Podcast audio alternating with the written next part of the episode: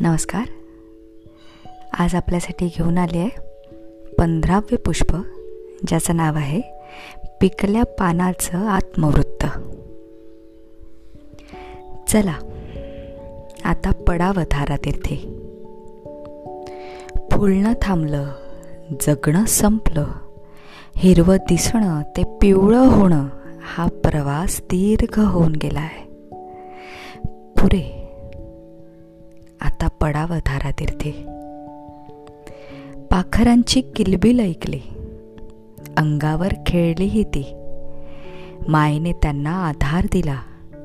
छोटीशी का होईना पण माझ्या छायेने जपलं त्यांना. आता माझीच सावली मला उरली नाही. मीच अंतर्बाह्य तप्त झालोय. वरच्या भावंडांचीच मदत घेतो आता उन्हाच्या तडाख्यातून वाचायला. बस. आता संपवतोय सगळं. आता पडावं तारातीर्थी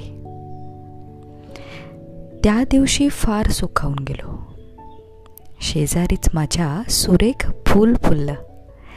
रंगागंधाने अप्रतिम सजलं. त्याचा अलवार स्पर्श मला माझ्या जन्माचं सार्थक करवून देत होता. त्याच्या सुंदर रूपा बाजूला पिकलेला विरूप मी. पण माझं अस्तित्व तेव्हा अनंतपटीने लख झालं होतं. माझ्या असण्याला सुगंधी अर्थ लाभला होता. वाह! ते सारा आठवून सुद्धा आज नवी पालवीच झाल्यासारखं वाटतंय. गेले ते सोनेरी क्षण आता आता मीच सोन्याहून पिवळा होऊन बसलोय.